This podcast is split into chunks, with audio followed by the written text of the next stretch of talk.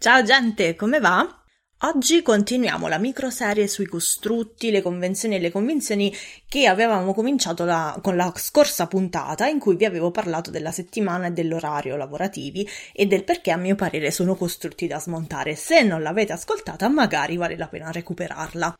Invece in questa puntata ragioniamo su un messaggio che io non ho mai amato molto, e cioè Trova il lavoro che ami e non lavorerai nemmeno un giorno, anche noto come fai della tua passione un lavoro. Io sono Giada Centofanti e questo è Connessioni, un podcast in cui seguiamo il filo della curiosità per cercare i puntini da unire, smontare e rimescolare, per dare spago alle idee e spazio alla creatività. E perché ci tengo in particolare a smontare il messaggio segui la tua passione? Perché secondo me non fa bene alla salute mentale, perché crea aspettative distorte e quindi porta con sé anche una serie di rischi cioè frustrazione, limitazione delle opzioni, burnout, identificazione con il proprio lavoro e poi, secondo me, va smontato perché è una fallacia. Nel corso della puntata vediamo un po' tutti questi aspetti, ma cominciamo proprio dalla fallacia di questo binomio e perché io sto dicendo che è una fallacia. Tanto per cominciare perché nessun lavoro è perfetto, mentre il concetto trova il lavoro che ami e non lavorerai nemmeno un giorno esclude totalmente le imperfezioni. È vero che tante persone, me inclusa, amano il proprio lavoro, però questo non dovrebbe essere trasformato in una percezione distorta che invece sia tutto rose e fiori, perché sappiamo tutti che ogni professione è accompagnata da almeno qualche compito, se ci va bene, o mh, qualche responsabilità fastidiosa che non saranno mai piacevoli. Possiamo anche adorare quello che facciamo, secondo me, ma ci saranno sempre comunque alcuni compiti, alcune attività noiose, fastidiose, non appaganti. L'altra faccia della questione binomio passione-lavoro è che non prende in considerazione quello che potrebbe accadere quando effettivamente trasformiamo una passione in un lavoro. E infatti, quando trasformiamo la cosa che amiamo nella cosa che facciamo per vivere, ci sono sempre delle conseguenze. Vi faccio un esempio personale che è questo podcast. Ora, questo podcast non è esattamente quello che mi dà da mangiare, forse non mi aiuta nemmeno in maniera proprio diretta a trovare nuovi clienti, ma io comunque l'ho aggiunto fra le attività che compongono il mio lavoro e che nutrono comunque il mio lavoro di relazione con le altre persone, nonostante le intenzioni iniziali che io avevo di farlo come forma espressiva personale, perché io amo molto i podcast, ascol- ascoltarli e anche farlo. Ora però in questo podcast in realtà io ho cominciato a parlare di cose di cui mi occupo per lavoro, l'ho infilato come vi dicevo sotto l'ombrello della comunicazione che faccio per il mio lavoro e devo confessarvi che creare queste ultime puntate per me è diventato piuttosto pesante e è diventato un compito sull'elenco delle cose da fare che per giunta mi mette una certa ansia. Eppure dicevamo io adoro i podcast, amo ascoltarli, amo immaginarli amo, amavo, barra, crearli. Ora che però ho infilato il mio nell'etichetta hashtag è per lavoro, in qualche misura lo sto quasi detestando. Sicuramente uscirò da questa fase e soprattutto non voglio aprire una parentesi troppo ampia su questo, ma è per dirvi attenzione perché non è per niente detto che trasformare una passione in un lavoro vi porti poi gioia e benessere anzi a volte può creare più frustrazione che altro. E proprio a proposito di frustrazione, che era una delle cose che vi ho elencato all'inizio, anche qua ragioniamo su due aspetti. Il primo aspetto è che è abbastanza comune che una persona non sappia in realtà con precisione di che cosa è appassionata ed è chiaro che in questo caso sentirsi dire segui la tua passione può portare a una sorta di ricerca disperata di una passione che alla fine diventa davvero frustrante, come se una persona cercasse in se stessa e non trovasse nulla e si sentisse inadeguata. Un secondo aspetto riguarda invece quelle persone che magari invece hanno tante passioni, tanti interessi e per tentare di seguire la propria passione, detto al singolare, si arrovellano per capire quale fra le tante dovrebbero scegliere da trasformare in un lavoro finendo così per chiudersi in un solo ambito e rischiando alla fine di perdere tutti gli stimoli creativi. In entrambi i casi, dire a queste persone segui la tua passione le farà sentire inadeguate, appunto, o strane, o incapaci, o appunto fuori dalla, da una presunta norma. Ma la frustrazione è anche di tutte quelle persone che magari ce l'avrebbero anche una passione da seguire ma non possono. E infatti l'idea di trasformare la passione in un lavoro molto spesso non è realistica, non solo perché, come dicevamo prima, passa un messaggio di perfezione falso, no? che sia tutto rose e fiori e non è così, ma anche perché magari un lavoro che metta al centro la tua passione e per cui ti paghino il giusto non esiste, o è fuori mercato, o è difficilissimo da trovare o da intraprendere. E allora che cosa è che dovrebbero fare? Come si dovrebbero sentire quelle persone che hanno tante spese da sostenere, che magari una passione ce l'avrebbero anche, ma non possono perseguirla perché devono sopravvivere, in sostanza? Secondo me, se leggiamo in questo modo il messaggio fai quello che ami o segui la tua passione, allora ci accorgiamo che è bello radicato nel privilegio e che perpetuando questo messaggio sulla passione noi rischiamo di far sentire anche queste persone diverse, frustrate, fallite, inadeguate.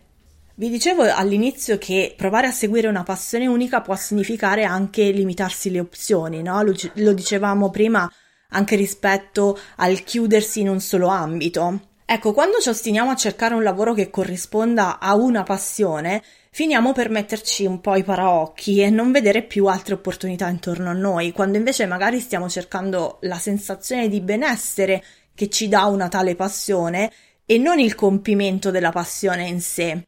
E allora forse faremmo prima chiederci quali altre opportunità potremmo cogliere che ci diano una sensazione di benessere simili. E potremmo anche chiederci, perché è assolutamente legittimo e opportuno, se queste opportunità debbano essere proprio in ambito lavorativo oppure magari possiamo trovarle altrove. Ok, abbiamo parlato quindi di fallacia, di frustrazione, di privilegio, di limitazione delle opzioni. Veniamo agli ultimi due punti da analizzare che sono cruciali, e cioè burnout e identificazione con il proprio lavoro. Fare un lavoro che amiamo ci mette più a rischio burnout, perché quando facciamo un lavoro che amiamo possiamo cominciare a pensare, anche condizionate dai messaggi esterni, che non stiamo veramente lavorando, che è una cosa che ci piace molto e allora magari dovremmo farla di più, per più tempo, e magari cominciamo a saltare i giorni di, riposo per dedicarli a questa cosa che ci piace tanto. Chiaramente questo tipo di atteggiamento porta al burnout e le conseguenze possono essere davvero pesanti. E se è vero che il burnout può colpire chiunque, in realtà da una serie di studi, poi vi metto tutto nelle note della puntata, emerge che in particolare il burnout colpisce chi fa una professione di aiuto e chi ha un orientamento allo scopo verso il proprio lavoro, cioè chi ritiene che il proprio lavoro sia molto importante, denso di significato e quindi è appassionata, una persona appassionata del proprio lavoro. Il rischio è che in questo tipo di rapporto con il lavoro si cada in una passione ossessiva però, che quindi man mano porta al burnout. Il punto è che quando ci teniamo tanto al nostro lavoro non siamo bravi a mettere confini sani, a prenderci delle pause, non solo per riposare ma anche per svagarci, che invece sono cose fondamentali per il nostro benessere. E questo succede tanto più ogni volta che dall'esterno ci arrivano messaggi a supporto del fatto se fai un lavoro che ami, puoi anche farlo per tutto il tempo, perché tanto lo ami, e invece no. Questa è una bella trappola, nel senso che comunque le mie energie si, si esauriscono, che io ami o non ami il lavoro che sto facendo e comunque io ho bisogno di prendermi delle pause per riposarmi, ricaricarmi e anche staccare la testa dal lavoro. E arriviamo all'ultimo punto, cioè l'altro rischio, che è quello di cominciare a identificarci con il lavoro che facciamo, finendo per mescolarci indistintamente con esso e qua cadiamo in un'altra bella trappola perché finiamo per associare il nostro valore personale e la nostra autostima al lavoro. Facendo ricerca per questa puntata ho scoperto che questo meccanismo in termini psicologici si chiama enmeshment, invischiamento, mescolamento. Un concetto che non è usato solo per definire l'identificazione con il lavoro, ma che in genere vuol dire che i confini, per esempio anche nelle relazioni interpersonali, diventano così sfumati che la persona perde la propria centratura e succede che il senso di sé e la stabilità di quella persona diventano legati indissolubilmente al lavoro nel caso che noi stiamo trattando o alla relazione con l'altro in altri casi. E la cosa che succede molto spesso è che i confini fra lavoro e vita personale diventano particolarmente confusi per tutte quelle persone che non fanno un lavoro in cui ok, è finita la giornata, timbro il cartellino e esco sono persone quindi molto investite nel proprio lavoro, no? Quindi che cosa succede? Succede che pensano al lavoro praticamente sempre, anche quando non sono, fra virgolette, al lavoro, perché magari non vanno neanche in ufficio, no? E lavorano da, da casa, per esempio. E se pensano sempre al lavoro, il lavoro comincia a mangiare la loro vita privata, i loro momenti di svago, i momenti dedicati a interessi personali e, non da ultimo, la loro identità. E quindi succede che il lavoro comincia a essere la misura del loro valore personale.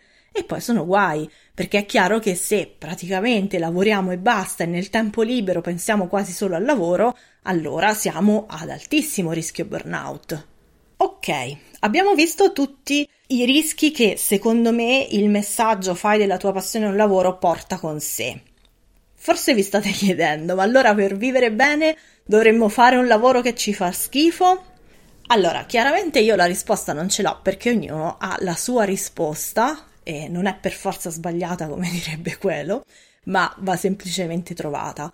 Io personalmente penso che più che altro dovremmo, numero uno, fare il lavoro che in questo momento possiamo fare, che magari è un lavoro che non ci gratifica ma ci sostenta, provando a capire se abbiamo altre opportunità e come possiamo muoverci per coglierle. Numero due, dovremmo essere ben coscienti dei rischi che l'amore per il nostro mestiere può portare e fare comunque dei controlli per- periodici con noi stessi sui livelli del nostro benessere, della nostra energia, della nostra creatività, che è un ottimo indicatore di benessere o malessere. Terza cosa, io direi che dovremmo aprirci alla curiosità per esplorare non solo quello che ci appassiona, ma anche magari interessi, ruoli e mestieri che a tutta prima sembrerebbero entrarci poco con quello che in realtà ci interessa, perché non si sa mai. La curiosità è sempre una buona chiave, secondo me. E poi direi anche che non sarebbe male cominciare a contrastare il messaggio segui la tua passione e sarà tutto bellissimo, sia interiormente, quindi proteggendoci dai condizionamenti esterni, sia magari verso l'esterno quando ne parliamo con altre persone, ma attra- anche attraverso le cose che pubblichiamo o condividiamo sui nostri canali. Io spero di aver gettato almeno qualche semino con questa puntata e di poter continuare con voi la conversazione via mail o anche su LinkedIn se volete. Per adesso vi ringrazio di avermi ascoltata fino qua, vi saluto e vi do appuntamento alla prossima puntata e alla prossima newsletter che come sempre trovate su giadacento.com slash newsletter e in versione un pochino diversa anche su LinkedIn. A presto e buone connessioni!